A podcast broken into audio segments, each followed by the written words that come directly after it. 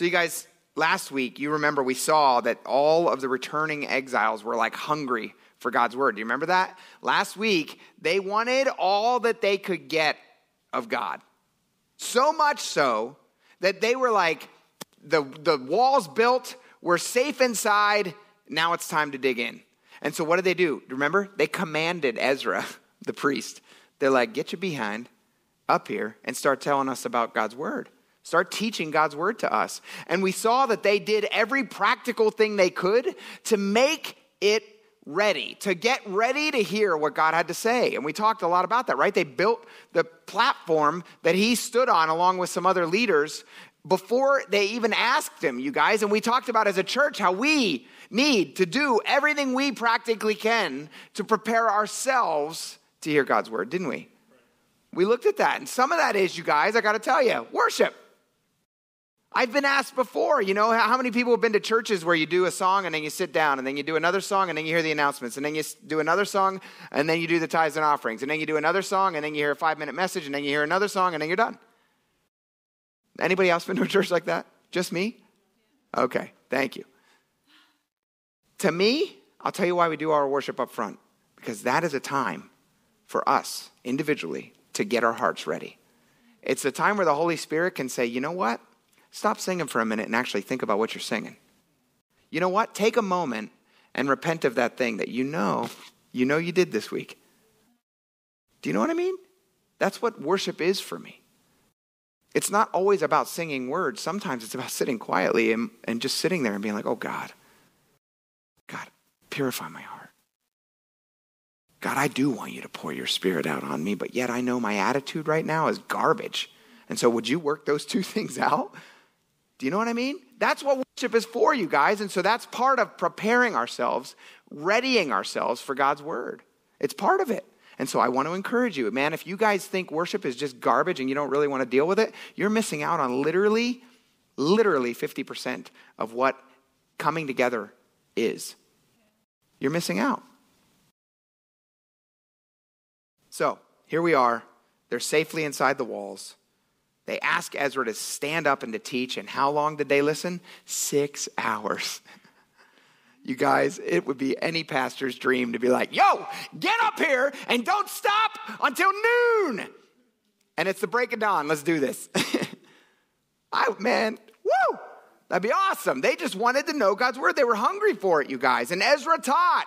And we read that the Levites, they walked around and people were like, I don't get this part. And so the Levites were there and they were, they were interacting with him and they're like, man, what he's getting at is this. And they, they, they understood the scripture. They dug deeper than the words. They didn't want to just know words. Can I encourage you guys when you get into the word on your own? I always tell people this. Listen, my wife and I are doing totally different reading plans on our own. I might read three verses some weeks or some days, some weeks, some days right? Some days I might read three verses because I'm like, whoa, God just blew my stinking mind. Other days I might read a chapter and a half before God says something to me, but I read until I get something. Can I encourage you if you're like, man, my time in the Word is dry? Stop reading it trying to finish something and start reading it wanting to hear from Him. Now, why did I say that Grace and I run different things? She's doing the Bible in a year, and that's really blessing her. So I'm not against that. But I'm saying if you're like, dude, I'm dry as a cracker and my time in the Word is, change it up. Don't be afraid of that. But I would say this always come to His Word with expectation. Don't ever walk into your quiet time with the Lord not expecting Him to talk because I promise you He wants to and He will. He will. As they did that, you guys, I want us to flip over. This is something that came to my mind as I was studying Levi, uh, uh, as the Levites were walking around, as they were doing their thing. Psalm 119, flip over to Psalm 119 for me.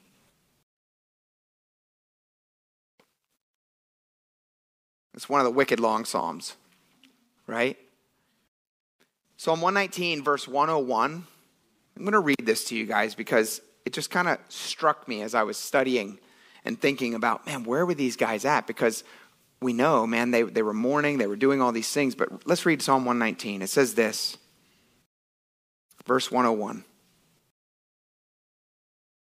It says, I have restrained my feet from every evil way, that I may keep your word. I have not departed from your judgments, for you yourselves have taught me. You yourself have taught me. How sweet are your words to my taste, sweeter than honey to my mouth. Through your precepts I get understanding, and therefore I hate every false way. You guys, flip back over with me to Nehemiah. Here's the deal. We saw that after Ezra started reading the law, that many of them started weeping. Why? Because unlike the first two verses there that we read in Psalm, Psalm 10, uh, verse 101 and 102, they couldn't say, Hey, I've been walking in your precepts, God. Hey, I've been keeping your law, Lord. I'm doing my. but They couldn't say any of that. And so they were broken by that. And can I say this? A realization of our sinfulness should always bring us to a place of brokenness. It should. God help you if you're here tonight and you call yourself a Christian and you're just doing sin and not caring about it. That is a very scary place for you to be, right? It should bring us to a place where we're broken, but we should not remain there, Christian. We should not remain there. Why? Because God pours out more grace. God pours out more grace on people that are seeking to know Him. He pours that out on them. And so we see what they ended up saying, what the Levites, what Ezra all said to them, and like, hey, stop crying, stop mourning this all. The joy of the Lord is your strength. We've been talking a lot about the joy of the Lord tonight, haven't we? It's interesting. Do you know why? Because we didn't talk about any of that. God just did that. I love that. I'm up there playing drums. I'm like, mm-hmm, that's right. the name of the message tonight, you guys, is there's joy in obedience. There is joy in obedience. You guys, God pours out more grace. There's joy in his strength. And it's because of the truth of God's grace for them that they could and did say, along with the psalmist, How sweet are your words to my taste. How sweet are they? That they could sit there and say, I hate my false ways more than your words. I don't want to continue walking down the path that I've been walking down. I want to change. God, I need you to do something in my heart. They could do that, you guys. Do you understand we can do the same thing? Yes, Sin should break us. We should realize, oh my gosh, Lord, I totally missed it. Again, please help me, God. But it should also be poured in, our lives should be just poured out with the grace that God has for us to say, and I thank you that you forgave me and I want to move on. Don't just sit there and, and wallow around in your sin or in your depression. No, get out of it and walk in His grace and in the freedom and the joy that that brings you guys. We walk in that joy and the grace. And then lastly, remember we read in the book of Leviticus about the sacrificial goat and the scapegoat. You guys remember talking about that last week? You guys, we are set free by the final sacrifice, Jesus. We get to go free because of what he did. There is nothing for us to look at in our lives and not have joy in, even in the bad stuff. Even in the stuff that's hard, we can have a joy that surpasses all understanding. We can. We can. Tonight, you guys, we're going to be looking at the Feast of Tabernacles in depth. And we're going to get our heads around why all of this matters and what it all means to us and the importance of the point, you guys, that we do have joy in obedience to God. There's a joy there. Matthew Henry said this about joy and obedience. He said this Holy joy will be the oil to the wheels of our obedience. Holy joy will be the oil to the wheels of our obedience. I think that's a cool line. Because I need us to say something. Listen, when a Christian's walking around worried about God hammering them for everything they're doing, when a Christian's walking around wondering how much they can get away with before God's mad at them, a lot of Christians walk around those two ways, right? Worried about obeying just because they don't really get a hold of God's grace and so they're afraid they're going to lose their salvation somehow, or they're afraid God's going to be mad at them and suddenly kick them out of the family of God. It's lacking. It's a completely lacking position to think that way because that is not what God's word says. Now, it does say we need to abide. It does say that. I'm not acting like you can just go have a free for all and do whatever you want. Come back Sunday, we're going to talk more about that. Right? That that's not true. But the reality is, you guys, if you are abiding in Christ, if your sin is breaking your heart and you're bringing it to God, you walk in the freedom of grace. There is a joy there that you cannot pass. But if you don't walk that way and you're more worried about what you can get away with in your life and how long and how far you can go before God really, really rings your bell or does something crazy like that, well, then God's will for you is a punishment, isn't it? Because you're like, I don't, I don't really want to do that. I would rather just go get drunk. I don't really want to do that. I just want to keep having sex with my, my you know, girlfriend and my boyfriend. I don't really want to do that. I just want to literally swear my face off and act like a complete heathen when I'm around heathens. That's what I really want to do. If that's the life you're living, well, then God's will is like a punishment to you. But you guys, when you get a hold of the joy that comes from God's grace and a life that is literally saying, God, I want what you want for my life. God, I want your will to be lived out through me. Can I say this? We can count it all joy, even the hard stuff. It's awesome. It changes everything. So let's start reading. Verse 13 says this Nehemiah 8, verse 13 says, Now, on the second day, the heads of the fathers' houses of all the people, with the priests and the Levites, were gathered to Ezra the scribe in order to understand the words of the law. And they found written in the law, which the Lord had commanded by Moses, that the children of Israel should dwell in booths during the feast of the seventh month, and that they should announce and proclaim it in all of their cities and in Jerusalem, saying, Go out to the mountain and bring olive branches, branches of oil trees, myrtle branches, palm branches, and branches of leafy trees to make booths as it is written.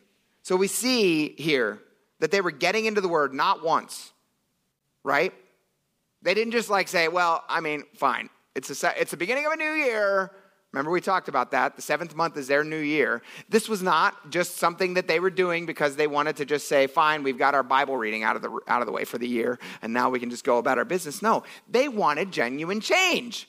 And so the second day, the very next day after they just spent at least six hours hearing the word of God and trying to get understanding, all of the heads of the families, those people that were supposed to be the ones that were leading and guiding their families in the way of the Lord, men, husbands, dads, are you hearing this?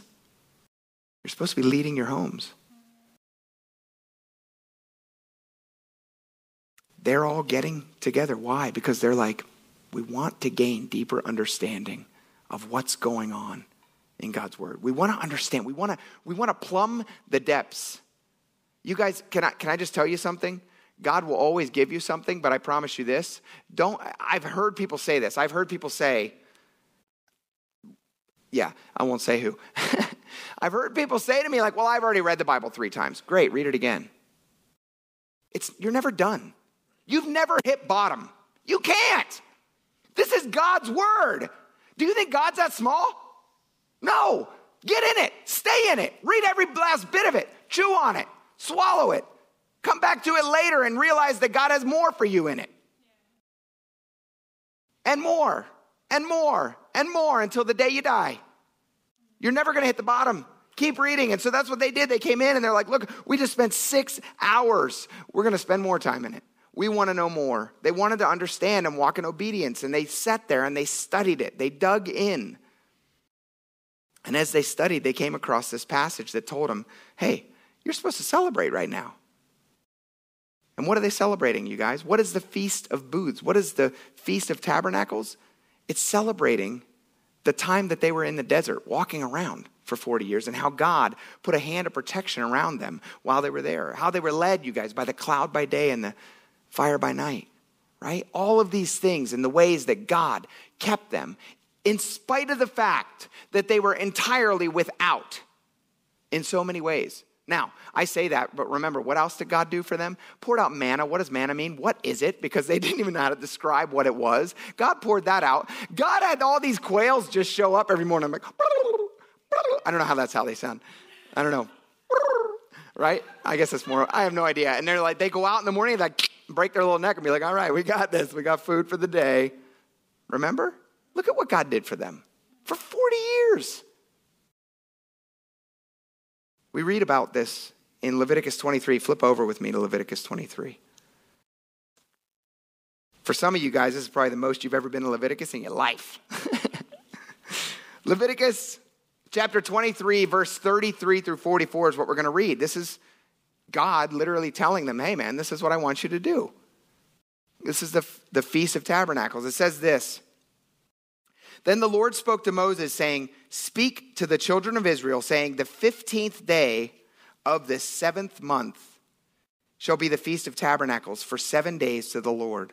On the first day, you shall be, it shall, uh, there shall be a holy convocation. You shall do no customary work on it. For seven days, you shall offer an offering made by fire to the Lord.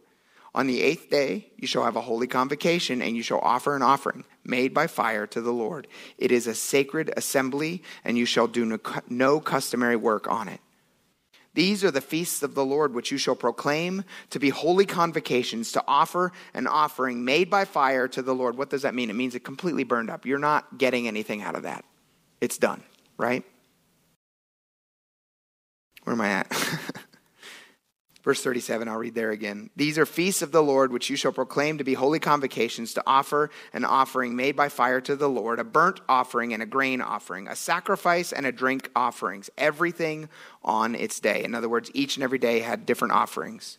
Beside the Sabbaths of the Lord, besides your gifts, besides all your vows, and besides all your free will offerings which you give to the Lord, also on the 15th day of the seventh month, when you have gathered in the fruit of the land, you shall keep the feast of the Lord for seven days.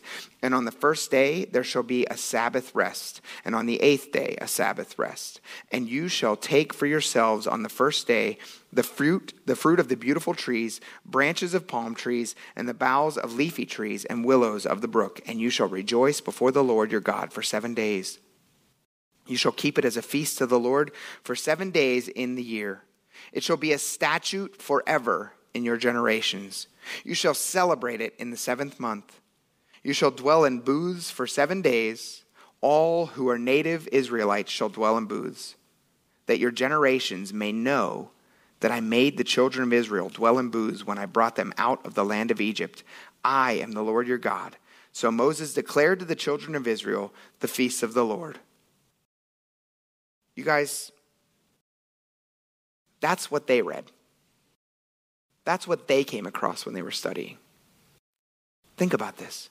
These elders, these priests, just at the right time, found this. Here they are on the second day of the seventh month. Guess what that gives them? gives them about a week and a half to two weeks to prep, doesn't it? Just at the right time, they find this written in the law. They're like, oh, wait a minute. We haven't been doing that. The Feast of Booths, what's that about? Takes place from the 15th to the 22nd day of the seventh month. They had about two weeks to prepare. Isn't that kind of cool how God does that? Do you know what's really even cooler? If they would never have gotten into the Word in the first place, guess what they would have missed this year?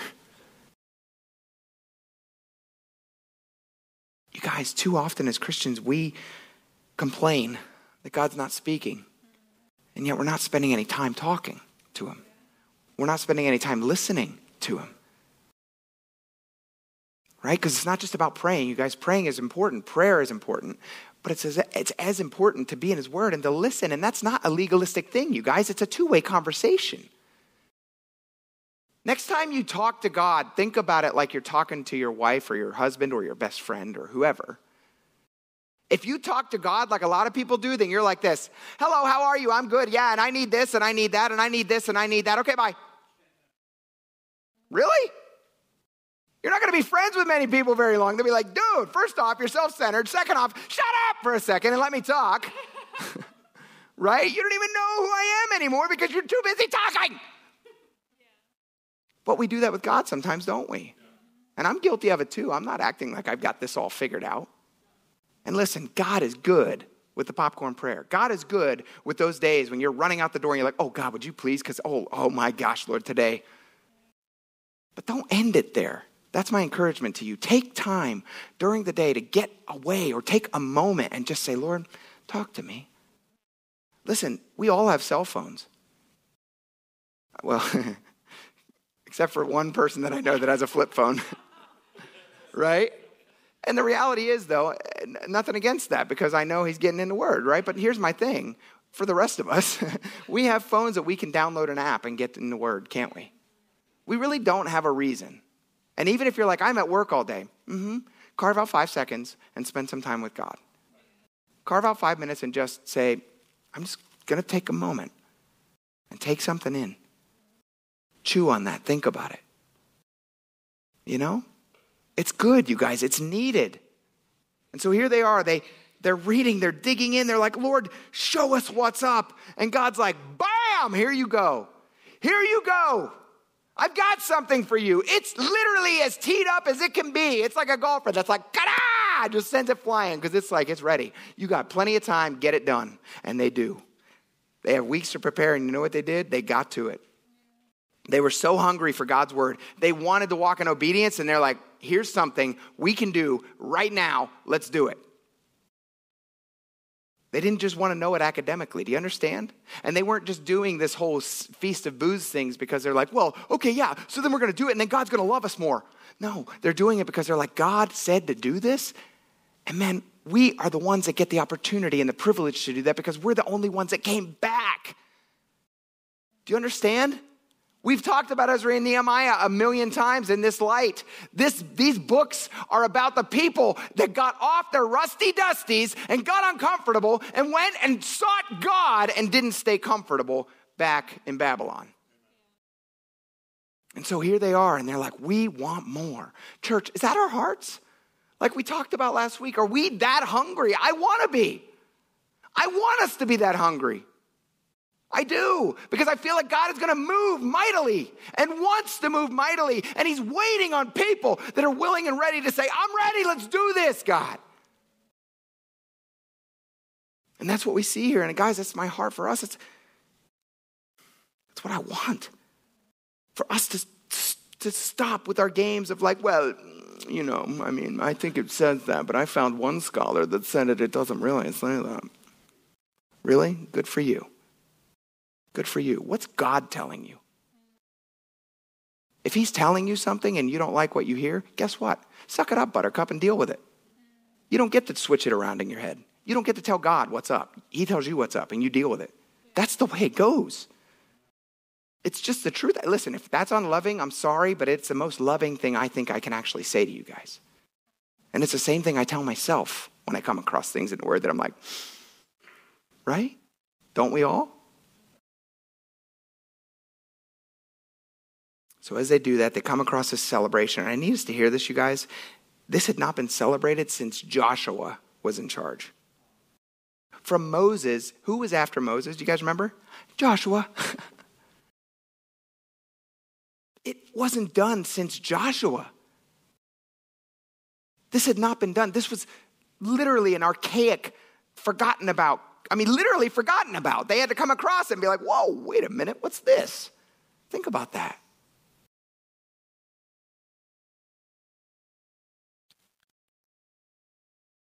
They get to celebrate these guys right here, right now, these people that got uncomfortable and went and traveled the four month journey, the dangerous journey across the entire desert to get to back to Jerusalem, which was ruined and tore down. And here they are now, and they've got a rebuilt temple, and they've got rebuilt walls in Jerusalem, and they've got all the safety. And they're like, This is what we want, God. We want to press into you. And as they do that, they come across this. And I need us to hear this again. Here is God saying, You know what I want you to remember, you guys that just came across the desert in complete fear, right? In complete concern, in doing all these things?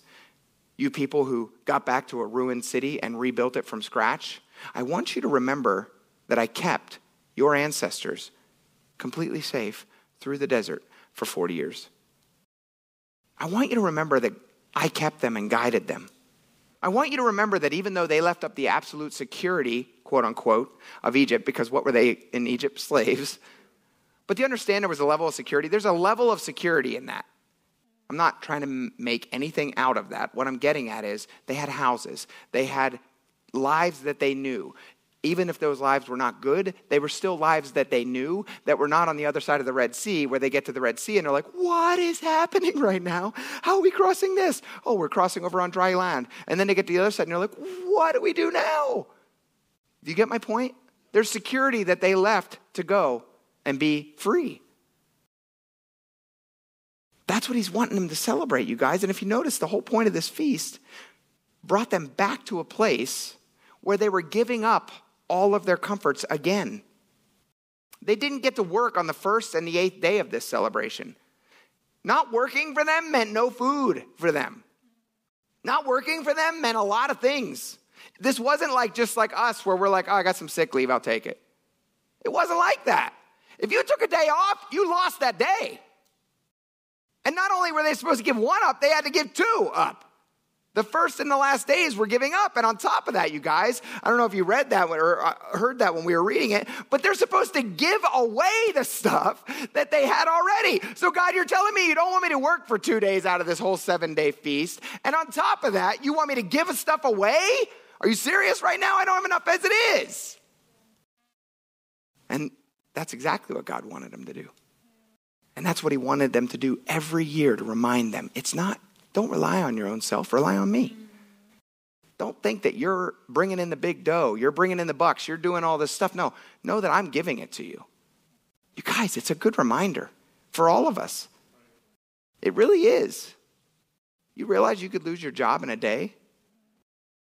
My wife did lose her job in a day. She got it back, and now they just told her she might lose it again. Yay!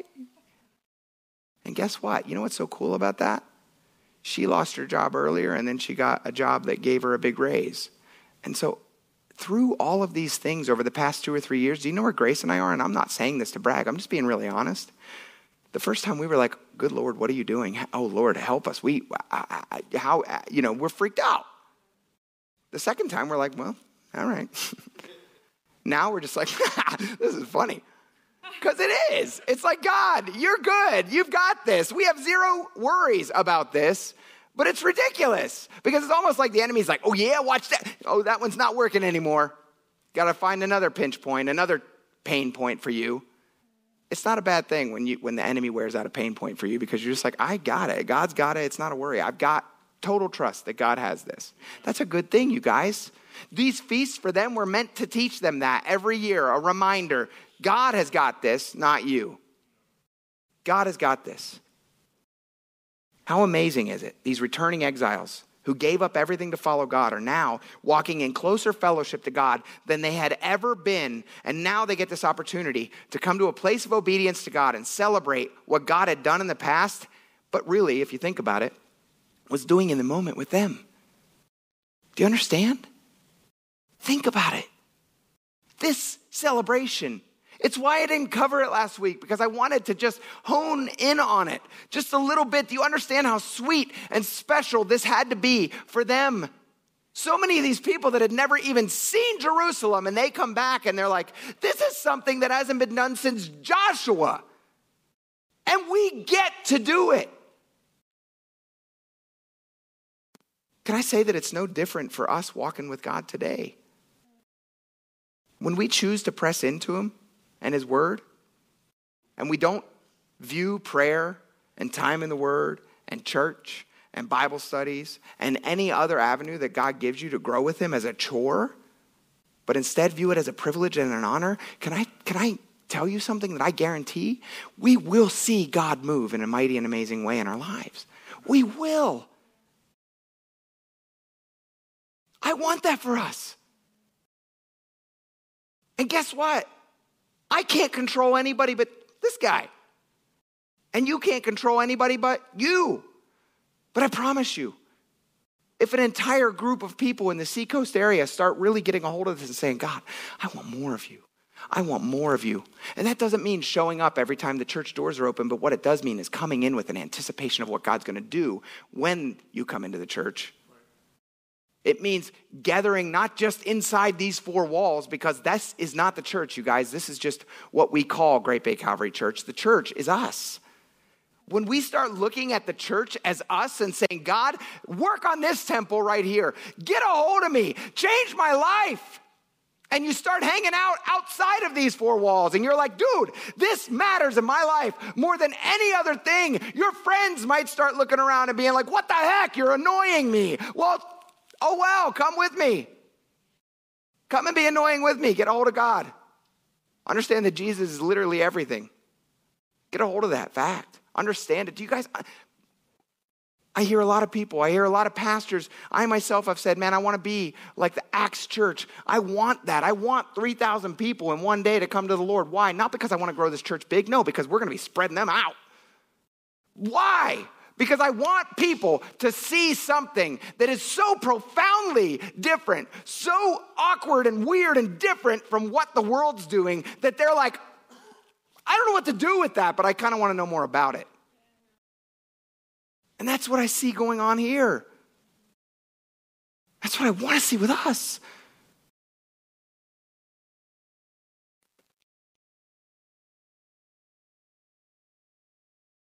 I need us to hear something.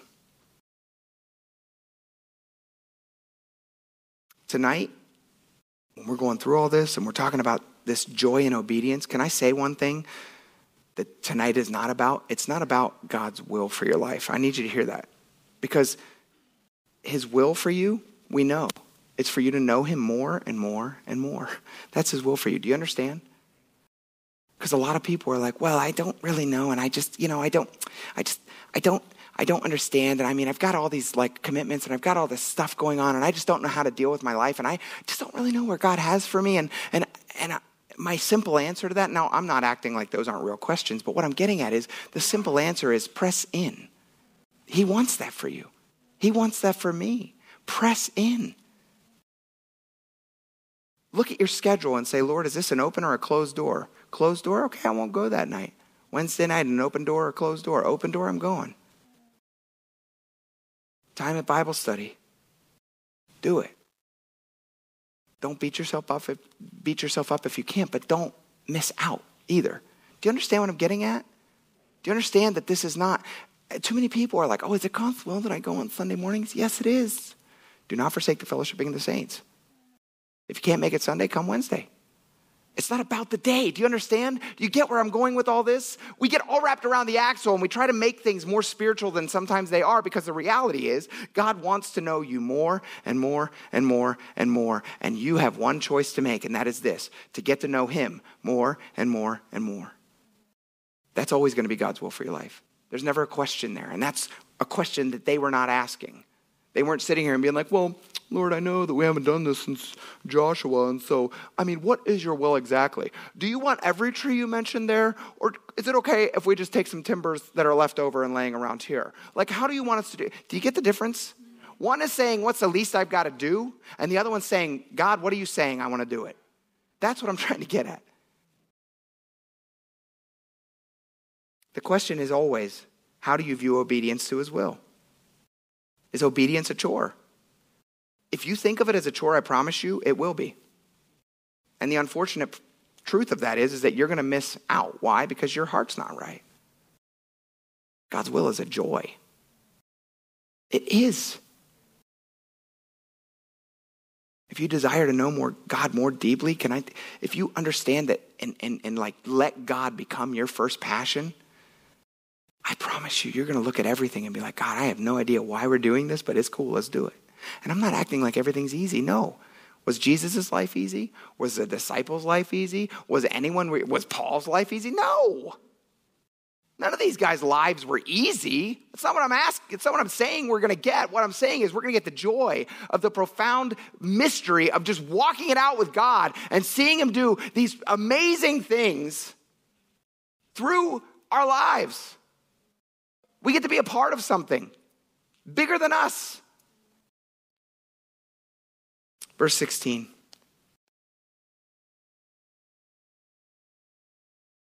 Then the people went out and brought them and made themselves booths, each one on the roof of his house, or in their courtyards, or the courts of the house of God, and in the open square of the water gate, and in the open square of the gate of Ephraim. So the whole assembly of those who had returned from the captivity made booths and sat under the booths. For since the days of Joshua the son of Nun until the day of the children of Israel had not, until that day the children of Israel had not done so, and there was a great, a very great gladness. You guys, we see that when they learned what they had to learn. When they learned, like, I got a couple weeks to do this, they got to it. They began to build the booths, and it was a long and laborious task. And they had to go up, and understand this, they had to go up, right? Load up their backhoe with a bunch of things and drag it all down in one shot. No, not at all. They had to go up and drag stuff back from the hill, back from the mountain, one after the other after the other. They had to keep doing this, and they began and they built the booths.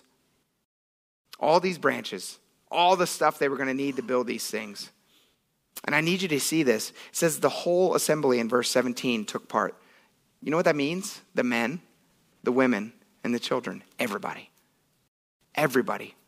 Just like we saw when Ezra was teaching, everybody was there that could understand anything, listening, trying to understand deeper. Same thing here. They're like, we're going to be obedient, and everybody's getting in it.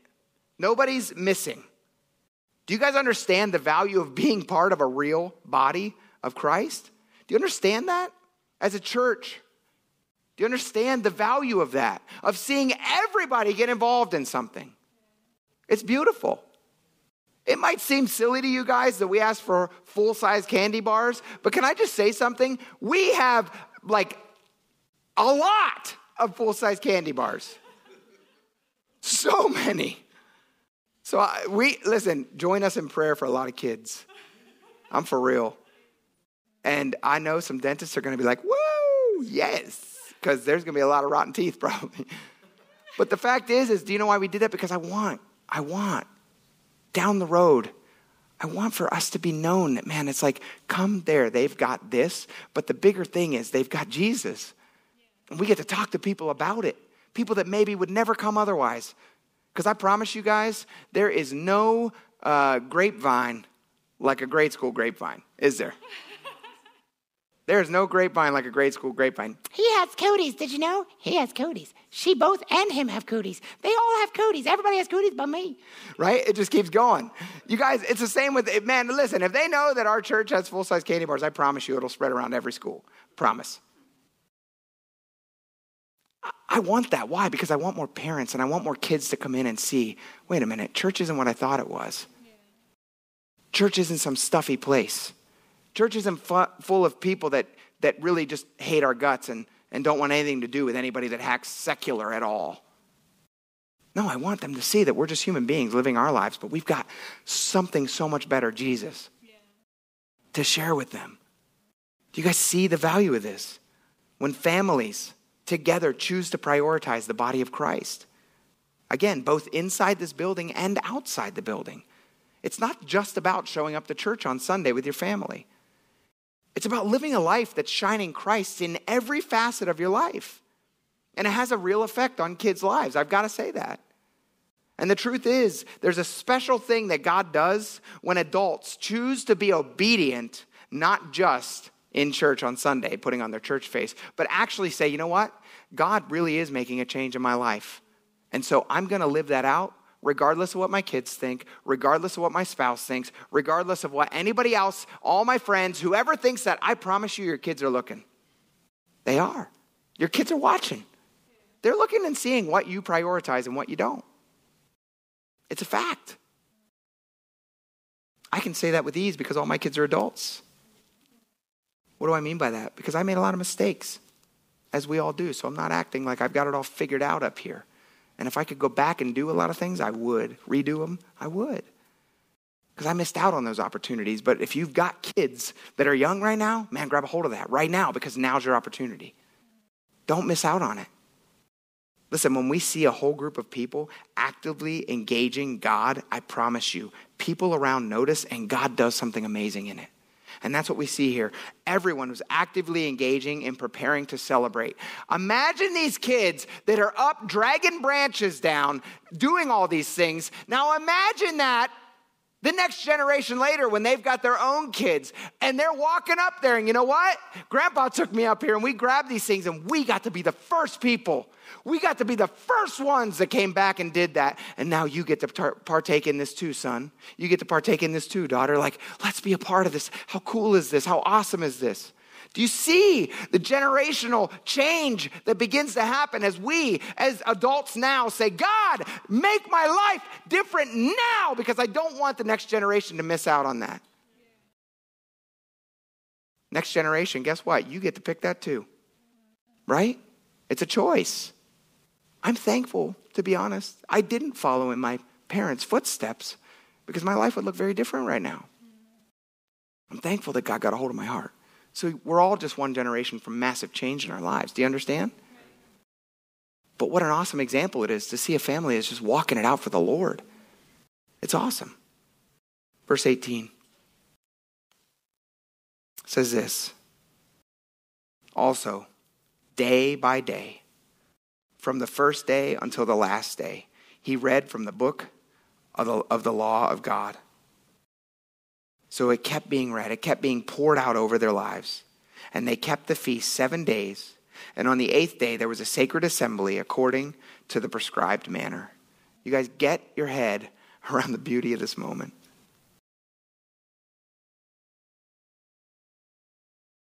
People that were like, I, I want to know God's word. I want to hear it, and I want to know it.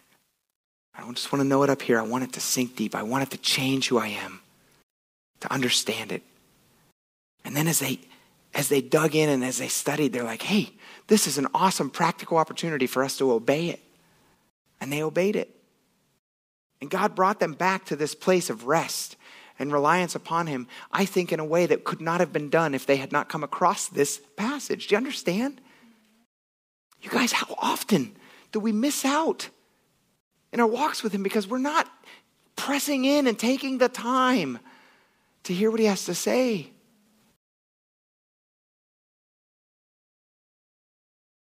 You guys, this is something that they had been prescribed to do for many years, many, many years, and they hadn't been doing it. And here they are. They get the amazing privilege of getting it started again, coming back and saying, This is it. This is what we want to do. We want to do what you've called us to, God. And even as they were doing it, they're still like, We want to know more. Keep feeding us the word, keep explaining it, keep. We want to dig in. We want to never stop growing. But the fact is, is that all of this that we just read started. Why? Because they had a hunger to understand His Word to begin with. What things does God have for us that are only waiting for us to have a deeper hunger for His Word? What things are there that He's like, I've got something lined up for you. Just get hungry enough to, to ask me about it. Get hungry enough to go digging and find it. I've got something for you. I think it's an amazing thing that we get to partake in the things that God shows us. And I don't know about you, but man, I just, I don't ever want to stop learning and growing and saying, God, what, what's next? What else you got for me? What other conversation might I have to have that I'm not ready for, but that I will be ready for because this morning I'm going to get in the Word and read? Do you understand? What things, God, do you have for me to do that I need to be in your Word to understand? when we begin to prioritize time with God and time with other believers and time together, understanding His Word, fellowshipping one with another, I got to say, I think God's going to do something amazing in our lives when we get there. And so tonight, you guys, I want to spend some time. We have like 10 minutes. I want to break into some small groups two, three, four people max. Please don't waste a lot of time because here's the things. Ready? These are the things that I want us to ask God for. That God would revive a hunger for His word in our hearts. Because I don't ever think we're hungry enough. I want us to ask Him to revive a desire to know Him more in us. I want to ask God, for us to ask God to revive in us a right heart towards His will. That we would have joy in obedience instead of looking at it as a chore. And you guys each know where you're at with that. Right? And if you're anything like me, most days, to be honest with you, over the past, say, three years, I've really enjoyed trying to find God's will and doing it and do it. But that doesn't mean it's every day. There's days when I wake up and I'm like, yeah, I'd rather just stay in bed all day, God. And God's like, get your, get up and get moving. I got plans for you today. So it's a day to day thing, isn't it? It's something that we continue to go back to God and say, God, revive in me these things. God, revive in me a heart to see your will being done in my life. And so let's just take some time and I'll, I'll close this out in prayer. Would you guys bow your heads with me? Man, Lord. Lord,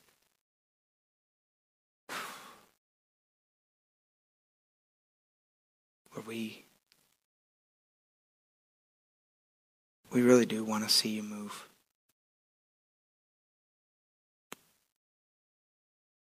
So, God, I'm asking, Lord, would you, and I know, God, you've heard these prayers. You've heard each of our hearts. So, Lord, now we're just trusting that you're going to do something.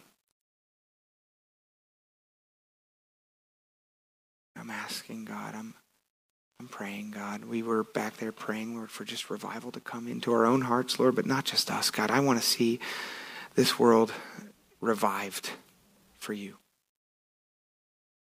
And Jesus, you told us that the, the fields are ripe, but the workers are few. God, I'm asking, Father, get our hearts ready to do the work that you have for us, but God, bring more workers.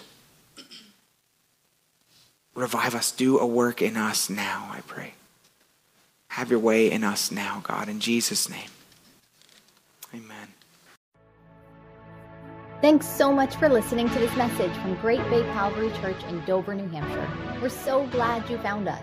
If you want to learn more about our services or need prayer for something going on in your life, come connect with us at greatbaycalvary.com.